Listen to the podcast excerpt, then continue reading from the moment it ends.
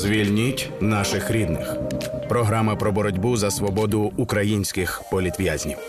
Вітаю всіх слухачів громадського радіо. Це програма Звільніть наших рідних. Е, наша програма під час війни розповідає історії людей, міст, сіл і цілих регіонів, які опинилися в полоні російських окупантів. Ми говоримо про воєнні злочини Кремля і його військ.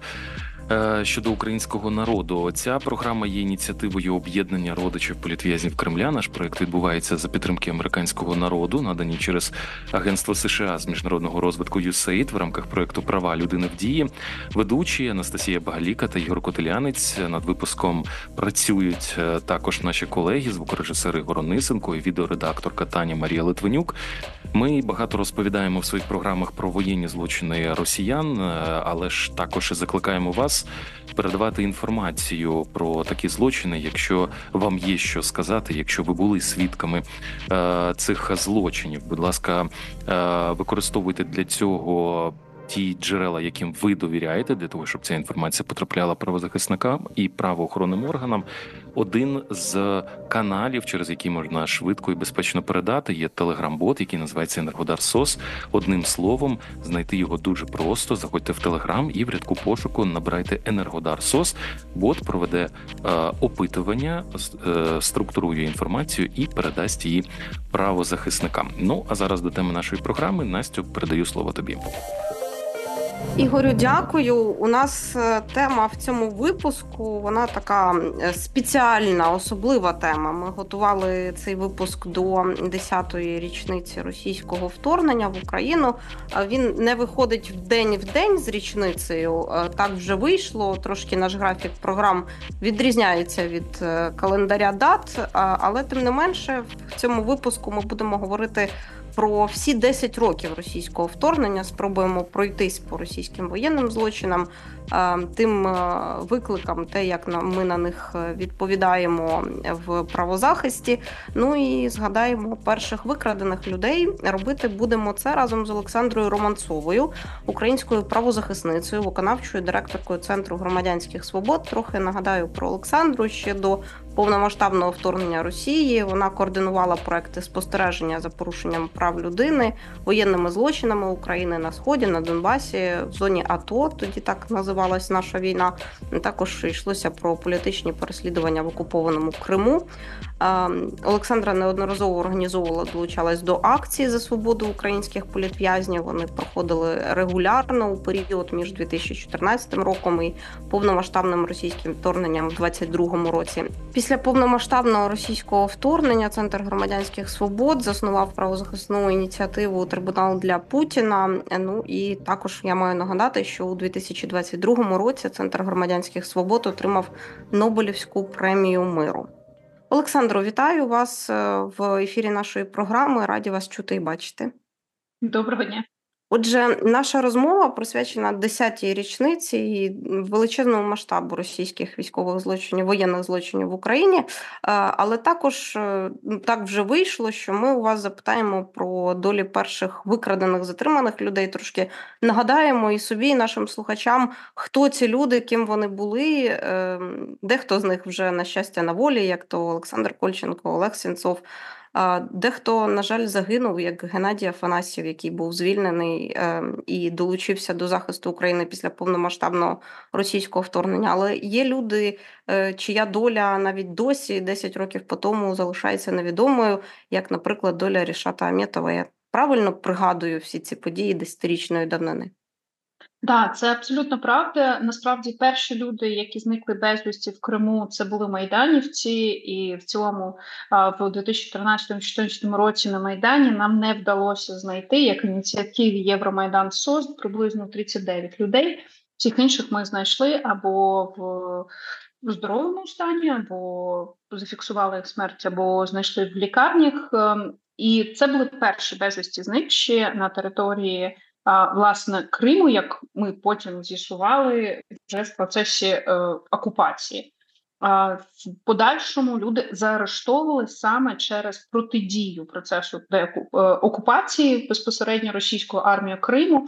І такі люди були або учасниками наприклад, перших е, мирних протестів проти окупації, або подекуди просто жили на своїх е, ем, на своїх домівках, е, на своїх фермах, але якимось чином демонстрували прихильність до України, наприклад, виявивши прапор України на своїй території, в тому числі туди в цій категорії входили люди, е, які займалися, наприклад, професійною діяльністю. Дуже багато е, саме журналістів, котрі е, були такими таргетованою групою. Саме викрадення, арештів, в подальшому утримання дуже часто в жахливих умовах, і ми рахували 87% отримували якусь форму тортурів майже одразу при першому ж арешті. Дуже багато використовувалися як ми вже знаємо зараз, традиційних речей, як підключення частин тіла до електроструму, як власне побиття, придушення. Тобто, дуже багато цього ми одразу побачили одразу в Криму, і це на той момент відрізнялося тільки єдиним, що Крим включили так так так би мовити, включили в судову систему, і ми, хоча б могли спостерігати за цими процесами через реєстр судових ем, судових справ. Ми намагалися туди дістатися юристами, тобто з. Грубо кажучи, з плюсів окупації в Криму, на відміну від ситуації на на території е, Ордло, це те, що там вони робили вигляд, що є якась, наче навкруги судова система всього цього. Хоча ну, все інше було абсолютно, тобто це були абсолютно недоказові справи. Amnesty International не раз визнавала насправді всі ці справи. Е, або, наприклад, як е, умер Усін Куку, е, це був в'язень сумління, тобто це людина, яка абсолютно була заарештована виключно за свої миролюбні і правозахисні позиції або як жертви несправедливого судочинства. Ну, наприклад, Олег Сенцов, Кольченко, от вони були визнані а, в такому статусі, і всі ми з вами тоді жахалися. Перший раз, коли ми зареєстрували а, таку тенденцію, у 2014 році ми знайшли 11 справ. Подальшому приблизно за 4 роки вони розігналися до сотень людей. Ну і звичайно, великою групою такою таргетованою стали кримські татари, саме через їх внутрішню самоорганізацію, через представницькі функції Меджелісу і Курултаю, через те, що кримські татари, власне, люди, які е, мають традиції глибинні самоорганізації і мирної боротьби по поверненню в Крим під час радянської радянського періоду, вони більше. Ну, самостійніше організовували. Саме там ми бачили унікальні випадки, при тому, що всім автоматично роздавали Е, оці паспорти, російське громадянство, але, наприклад, сам най, наймолодший. Е, наймолодший е, дисидент в радянському союзі, кримський татарин Сервір. Ой, перепрошую, забула прізвище, але він отримав е, випадок, коли е, йому його його якраз не визнали е, таким за автоматичним громадянством, і його змушували е, виїхати з Криму. Ну тобто вони одразу. Бачили небезпеку в самоорганізації кримських татар в їх досвіді в досвіді боротьби. А, Тобто, всім іншим автоматично роздається громадянство. Якщо ти не написав відмову, написати відмову дуже важко, всього декілька пунктів на весь Крим, е, величезні черги. А, Але от е, небезпечним людям е, автоматично громадянство не полагається і полагається висока. Тобто, це те, що ми бачили тоді, те, що почалося, з чого почалися політичні ув'язнення.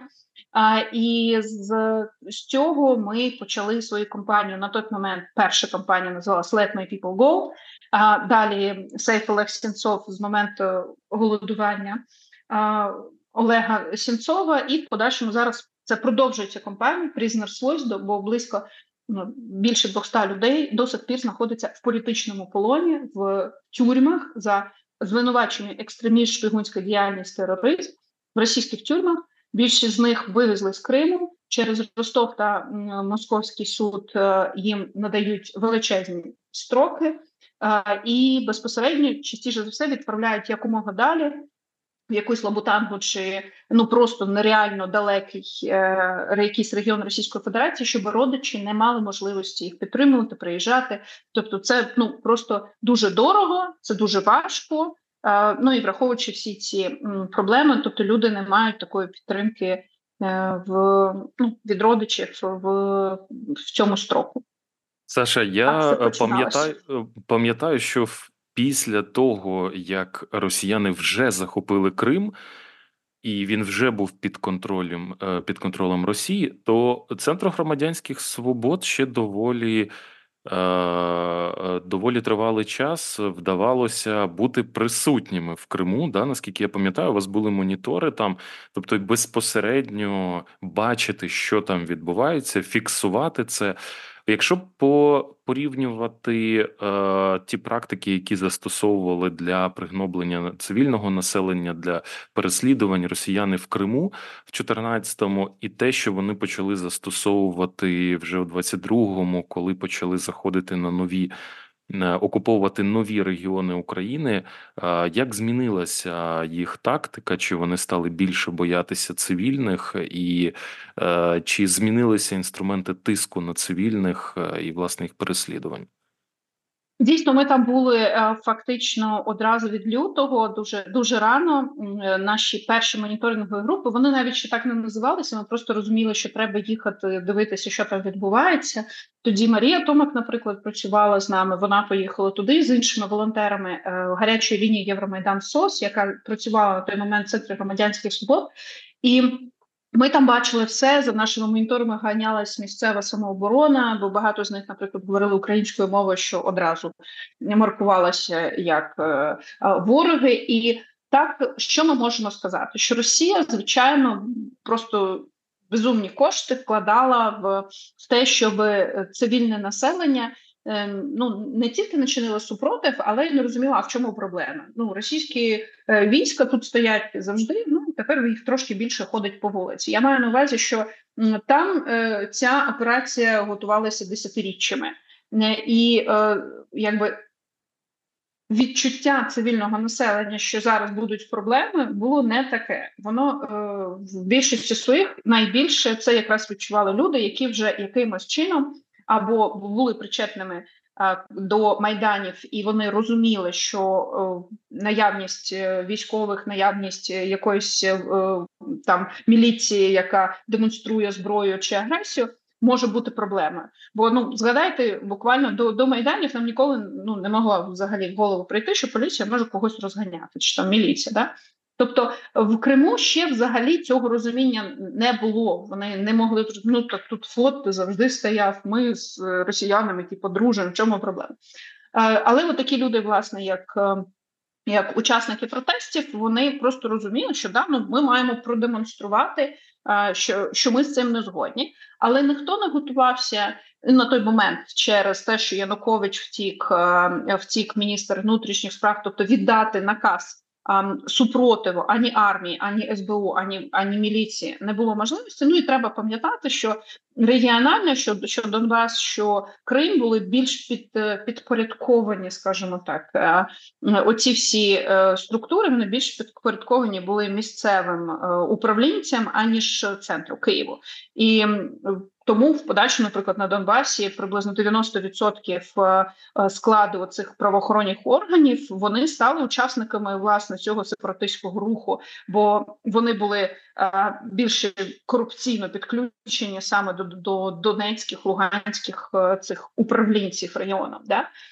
В Криму тут був просто оця проблема калапсу. Незрозуміло від кого потрібно було отримати отримати рішення. Тому багато хто був в прострації абсолютно. І те, що ми бачили, люди не розуміли: окей, а, ну самооборона це наче як радянська дружина, може і непогано, вони нічого, наче поганого не роблять. Тобто. А потім з'ясувалося, що ці люди агресують, ці люди е, когось вихоплюють, кидають е, в СІЗО і так далі. Так далі. Тобто, ми були там до е, останнього разу. Ми змогли Е, в'їхати туди мобільною групою в серпні 2014 року, коли причому ми вже розуміли, що з українськими паспортами це буде проблема. Ми просили своїх колег з Білорусі правозахисників і правозахисників, ну, які вже зрозуміло. Одна з них, наприклад, була Поліна Бродік, відома засновниця Free Belarus Center тут в Києві. І от ми з нею останній раз могли з'їздити в Крим для того, щоб зафіксувати всі ці процеси, як пропонується перейти на російське громадянство. Всі ці речі це був серпень 2014 року. І в подальшому в Криму, перш за все, відбувалися звичайно політичні переслідування, але там так само ми фіксували і воєнні злочини, бо окупація є окупація, окупація описана міжнародним гуманітарним правом. І в окупації є правила. Ну, наприклад, е, міняти законодавство не можна, не можна е, мобілізувати людей з окупованої території в армію протистоящої сторони. Тобто на той момент ми вже мали бої е, в на Донбасі. Відповідно, коли відбувається мобілізація, це означає, що е, громадянин України, який проживає в Криму, потрапляє в російську армію, і може е, може бути виставлений, грубо кажучи, в протистоянні проти української українських воєнних сил. Тобто всі ці речі вже починалися, і тут е, організації, правозахисні організації, які звичайно росіяни виштовхали з Криму, і дуже небезпечних умовах були всі правозахисники, і Олександр Дворецька, і Оля Скрипник, і е, повний склад Альменди, е, Валентина Потапова, Даша. Тобто вони всі були виштовхані саме тому, що правозахист, правозахист це не те, що там можливо було робити, але вони всі приїхали е, здебільшого до Києва. Зорганізували Роман Мартиновський, е, е, Сергій Заєць. Вони зорганізували.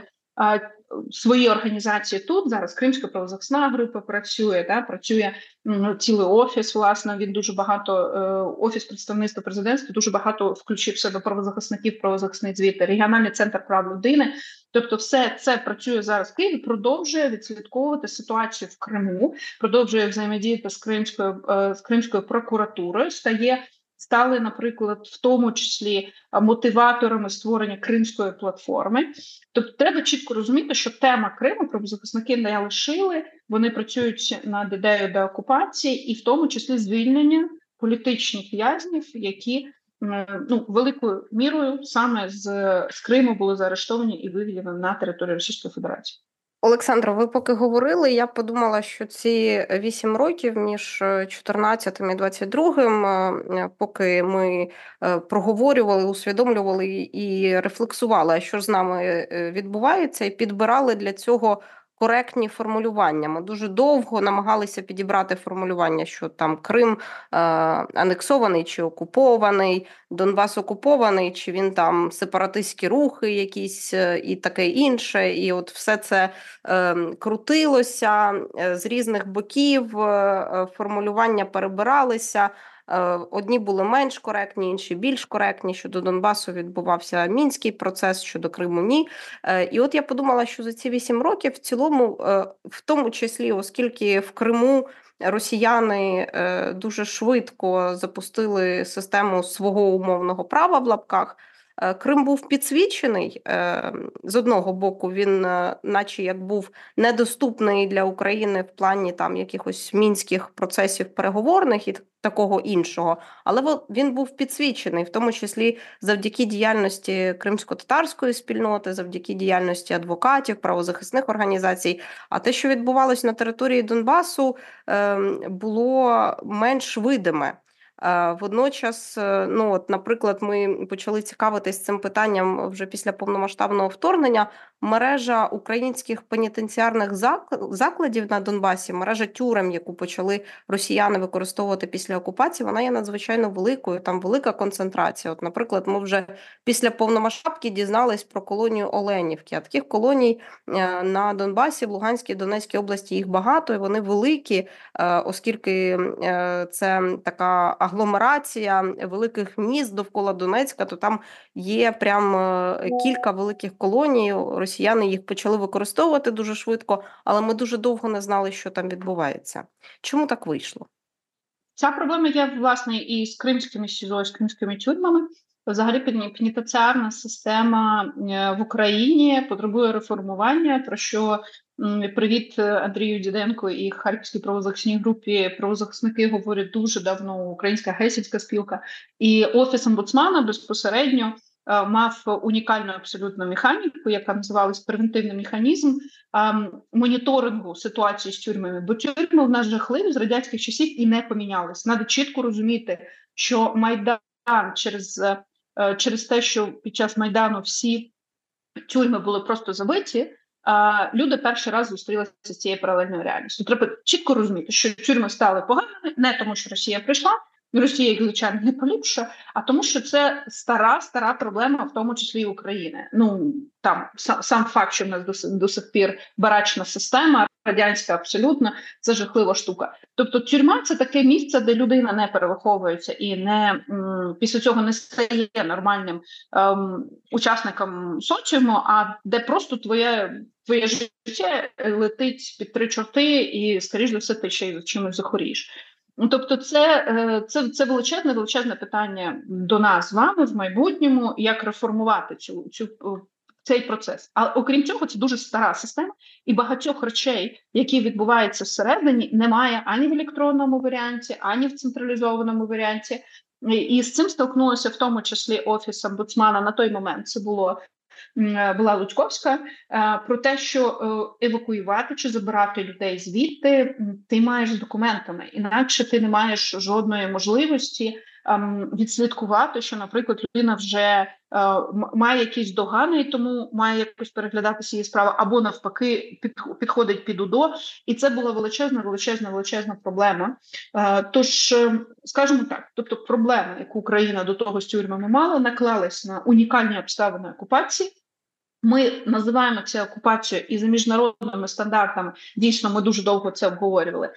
По відношенню Криму, по відношенню Донбасу відбулася окупація. По відношенню до Криму одразу була зрозуміла Крим бо Російська Федерація це визнавала, а потім ще й написала е, там якийсь е, боже, що це що це було? Фільм, типу аля документальний. Да? Там Путін дуже довго розповідав, да, як, да, як да, йому Крим Крим пропагандистський. щось там е, абсолютно. Ну тобто будь дамо щось якось так воно називалось якась фігня у цього в цьому роді. Але просто питання в тому, що з Донбасом, оскільки Російська Федерація не брала на себе відповідальність, розповідала, та ні, та ні, це не ми. Ми, звісно, воліємо підтримати е, свавілля і прагнення до свободи, значить, Донбаського етносу, щось щось таке, да? але але нас там нема. І е, тому це це не тільки питання в тому, що ми не знали, як це назвати, бо у кожної міжнародної категорії вона не просто має слова анексія чи окупація. А далі це означає це визначення, це означає, що є відповідальності, є домовленості стосовно цього, і Росія певним чином намагалася хакнути цю систему, не визнаючи, що взагалі вони там е, вони там взаємодіють. І якраз наше рішення, яке міжнародний кримінальний ой, перепрошую, міжнародний суд справедливості ООН а, прийняв 31 е, січня. Він якраз стосувався в тому числі. Він, хоч і не визнав фінансування тероризму, бо там дуже вузька конвенція а, стосовно того, але він визнав власне а, контакт і е, фактично те, що так звані ЛДНР це є проксі групи від Російської Федерації. Тобто, це насправді супер важливе визначення. Бо от зараз ніхто вже не буде говорити, чи там ой, ми не знаємо. Е, Донецьк просто вибухнув сепаратистськими настроями, чи це окупація? Тобто зараз вже немає цього е, цього восьмирічного е, недоуміння. Це окупація 100% і це окупація Російської Федерації. Тобто, все, що Російська Федерація, всі воєнні злочини, які Російська Федерація вчинила на території Донбасу, Нагадаю, вони не мають строку давності. Відповідно, все те, що там сталося, як е, знущання з військовополонених, а вони там були після Волновахи, і після Ливанську, а так і, наприклад, утримання людей в легальних чи нелегальних місцях утримання. Тобто десь використовується ІВС, і треба розуміти, що ІВС, в принципі, хоча б ну воно е, підлаштовано, щоб люди там знаходились. А десь використовується, е, ну, наприклад, підвал е, університету Даля, який через який пройшло 600 людей, і воно зовсім ніяким чином. Або е, там в Сєвєродонецьку був такий інститут. в якому використовувалась для цього взагалі теплічка, там там 18 е, людей знаходилось ну, в кімнаті там 3 на 3 метри. Це страшне і дуже довго, навіть коли ми вже звільнилися, де купували Сєвєродонецьк в 2015 році. Ну, наприклад, там розмістили військову частину. Вони не знали про цю кімнатку, бо вона була закрита. А нам про неї розповідали люди, які провели там дехто по місяцю. Е, і і я привела їх туди і повідомила, що це місце злочина, і е, і тут має бути проведено розслідування. Тобто, з тюрмами сталося наші системні проблеми, наклалися на унікальні обставини окупації, на абсолютну ем, абсолютну е, розгубленість, непідготовленість сценаріїв держави Україна. Нагадаю, держава Україна це ми. Якщо ми з вами ніколи не розробляли сценарії реакції на окупацію, то і немає нема марсіан, які мають нам це надати. От е, тому тому з, з тюрмами сталася така ситуація, і там були абсолютно унікальні ситуації. Були ситуації, коли обстріли е, в Донецькій області руйнували стіну тюрми. А а люди, які там знаходились, вони не знали, чи можна їм втікати, чи не можна їм втікати, тому що не зрозуміло, чи це буде зраховано як як е, побіг з української тюрми відповідно на Крим срок чи ні. Але були і жахливі абсолютно інші ситуації. Так звані ЛДНР абсолютно не забезпечували людей, тобто вони абсолютно під контролем. Але це означає, що хтось їх має годувати, хтось забезпечувати їм прогулки, хтось забезпечувати санітарними речами, медичною підтримкою. Ми знаємо, ЛДНР ніколи не, не славилися якоюсь організацією, а дуже часто це були ще й просто корупційні провалля. Тобто Росія там десь гроші виділяла, але вони розтягувалися, і ці ув'язнення в результаті не отримували того, що мали отримати. Але це певним чином допомогло тоді офісу омбудсмана Луцьковської власне забрати їх, обміняти їх, ну тобто забирати їх е, з тієї території, і десь їй вдавалося навіть мовити, щоб це ну їй і її офісу там працювала ці, е, цілий офіс, вмовляти, щоб видавали з документами. Е, ну щоб щоб людина могла ну або закінчити свій срок тут, та або якимось чином буде врахований. Тобто там купа таких історій, над якими можна плакати прям е, ночами і днями, і і ми маємо розуміти, коли держава за когось відповідає. Тобто, ну ми зараз говоримо про тюрми, і у нас в уяві завжди е, ну там в тюрмі сидять не дуже не дуже спокійні, не дуже добрі люди і вони дорослі. А уявіть, що окрім цього існують геріатричні пансіонати, існують е, заклади, в яких люди утримуються через ментальні чи когнітивні проблеми. Існують місця. Е, ну, наприклад, ми бачили величезну проблему з е, будинками, е, дитячими будинками сімейного типу, тому що в 2014-2015 році з'ясувалося, що дорослі з цієї з цього будинку можуть поїхати, а діти ні, тому що фінансове і ем, опікунські вони закріплені за конкретним е, за конкретним. Е, управлінням конкретної області, і ти не можеш їх вивести. І тоді в Лисичанську дуже швидко знову набрався дитячий будинок інтернат, тому що десь цих дітей треба було збирати якимось чином. Далі міняли законодавство, теж зайняло купу часу. Міняли законодавство, щоб гроші йшли за дитиною, і дитина могла переїжджати з з області на область. Тобто це стосується не тільки тюрем. І зараз ми думаємо про Оленів, коли згадаєте е, ці випадки обміну е, дуже складного або вивезення е, лікаркою лізою. Відомою в Російській Федерації дітей з Донбасу в Москву. Це були перші випадки, власне, коли ми втрачали своїх дітей, тому що їх вивозили на територію Російської Федерації. Саша, а це е, перепрошую, е, що перебуваю. Хочу цю тему е, продовжити і уточнити, але тоді. Да, як ми говорили на початку програми, тоді е, міжнародній спільноті ще не було зрозуміло е, до кінця, чи все ж таки це е, окупація, да, чи все ж таки це там якась громадянська війна. Тепер, коли цих е, Сумнівів немає.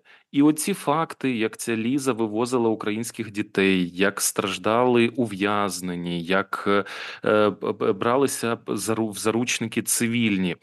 Тепер зараз ми можемо їх вважати згідно з міжнародним правом воєнними злочинами, кваліфікувати їх так і і вимагати від Росії відповідальності не лише за те, що з нами відбувається з нашою країною з 2022 року, а за те, що з нами відбувається з 2014 року. Тільки раніше нам 8 років не дуже вірили, а тепер у всіх відкрилися очі.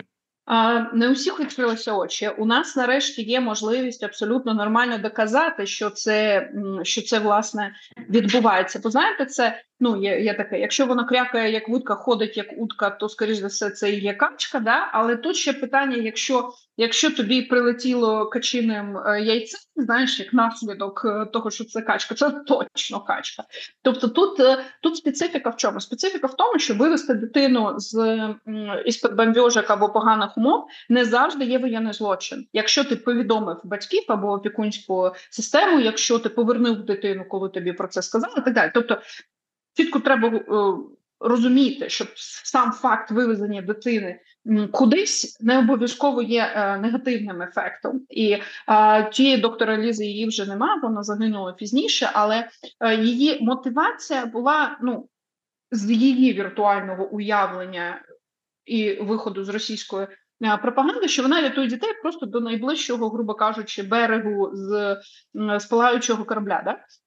Але в подальшому ну, вони нам, хоча б повідомили України, тоді були е, були консульські відносини з Російською Федерацією. Тобто, по ідеї, хоча б консульський надзор за цими дітьми на території Російської Федерації теж можливий був. Так само ти пам'ятаєш, що всі наші політичні ув'язнені Е, окрім тих, яких Росія вважала автоматично громадянами Російської Федерації, вони мали реєстрацію в Криму, да вони мали хоча б можливість взаємодіяти з консулами через пень колоду. Це звичайно не було все так автоматично і цивільне. Консули пробивалися, але консул в Ростові на Дону реально майже ну він він був на всіх судах, і е, і навіть коли ми говоримо про ці важкі випадки, коли Росія не визнавала, наприклад, там за Олегом Сенцовим, все одно було про що сперечатися зараз. От ти просив порівняти зараз. Вони проходять як саранча одразу. Тобто вони не ховаються, вони не намагаються показати, що це робиться руками якихось проксі груп чи щось такого. Вони вже настільки обнагліли, що це відбувається одразу. І да, ми маємо суто говорити, що воєнні злочини почались в суді. Е, викрадання людей, питки, вбивства, Волноваха, Ілівайськ, розстріл е, зелених коридорів між Лисичанськом і Сєвєродонецьком. Тобто, все все це має бути зафіксовано і має розглядатися як один, почавшися в 2014 році шмат агресії, який продовжується і накопичує, наворочує навкруги себе все більше і більше воєнних злочинів. Але це наша з вами задача добитися міжнародного правосуддя, врахування цього.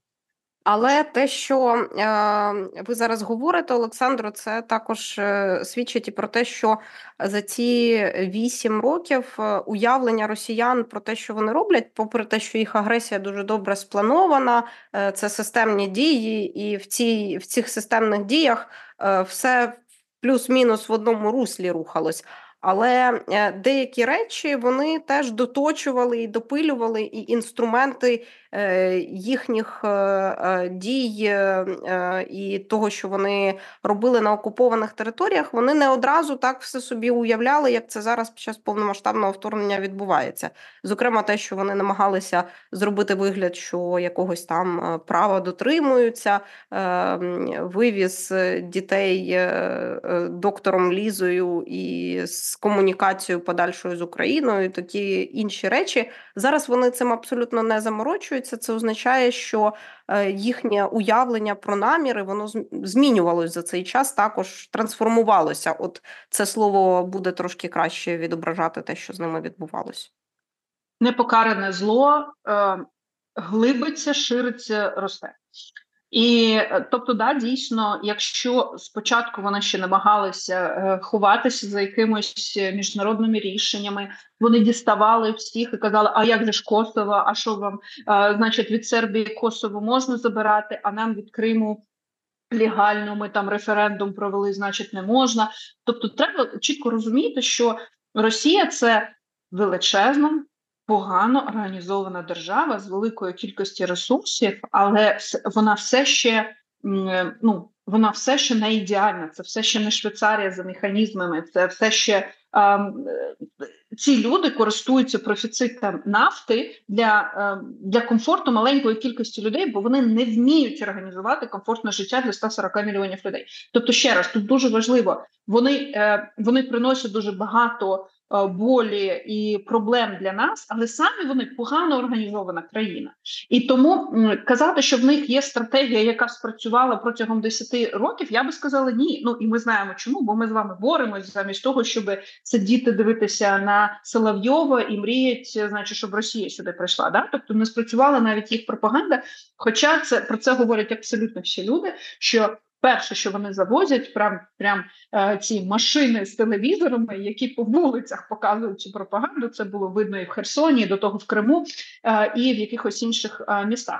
Тобто, як в чорному треба... дзеркалі була така серія, от це прям все повторюється. Це правда. Це правда абсолютно. Тобто вони намагаються, в них є багато рішень, е, в них багато ресурсів, багато людей. Ну, наприклад, юристи в них дійсно дуже дуже класно спрацьовують, в тому числі тому, що багато, дуже багато. Але знов таки е, спрацювати і працювати на правду це різні різні різні різні питання. Тому е, Російська Федерація за 10 років зробила нам погано, точно. Е, чи це була її стратегія?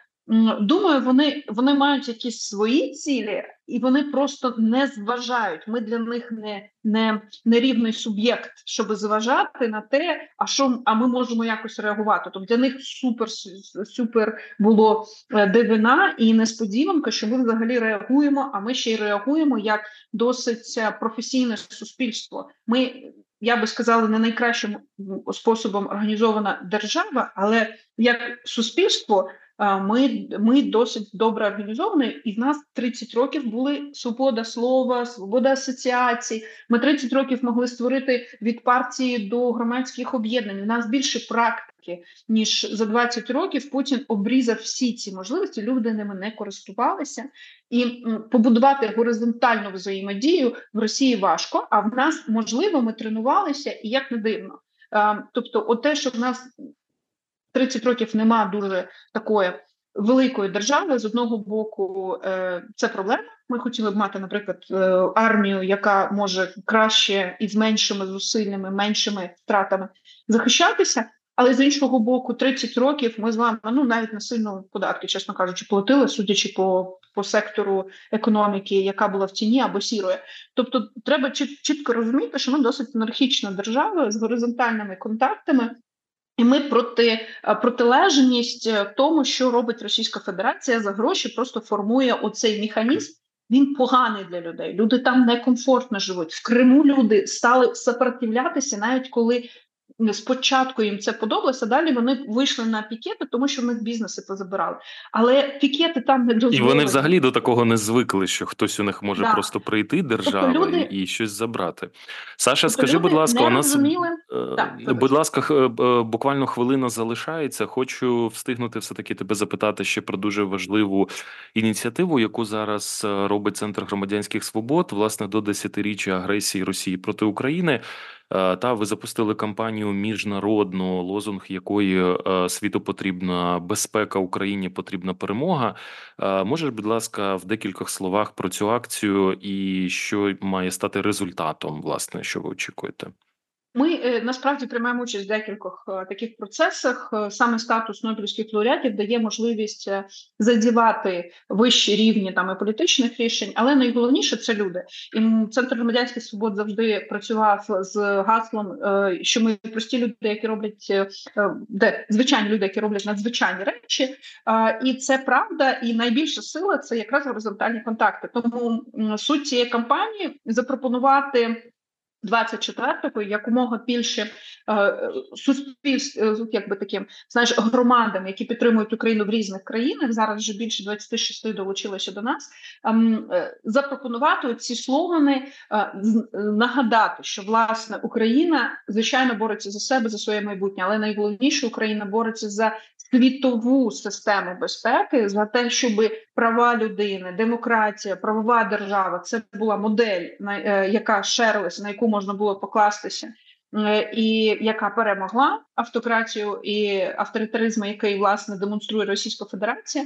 І звичайно, ми пропонуємо 20-го В нас була акція. Ми показували перформанс. Цей сценарій і інструкції до цього перформансу можуть повторити абсолютно в будь-якій в будь-якій державі. Окрім цього, багато багато багато ініціатив 24-го вже готували якісь акції, планували якісь заходи. Ми запропонували їм долучитись от до цих власне меседжів і слоганів. Тобто, е, якщо раптом ви нас слухаєте і ви знаходитесь десь поза межі України і хотіли б десь долучитися на нашій сторінці Центр громадянських свобод, на нашому сайті Центр громадянських свобод, ви можете написати нам. Ми вам вишлемо всі матеріали, плакати, всі всі тези, і ви можете спокійно долучати їх до будь-якої проукраїнської демонстрації для того, щоб ми були об'єднані великим великим спільним. Е, великим спільним меседжем, да, що е, українська перемога це є безпека для Європи, це є безпека для світу, і е, звичайно, ми там дуже багато нагадуємо про наших полонених. Нагадаємо, що в нас тисячі цивільних громадян знаходяться в ув'язненні, тому що їх викрила російська російська армія і вивезла на територію Російської Федерації або утримує на окупованих територіях. І от судьби цих людей абсолютно в прострації, в вакуумі. Е, крім того, більше 200 лишається політв'язнів, і є політв'язні, які сидять вже по 10 років, як Виговський, наприклад.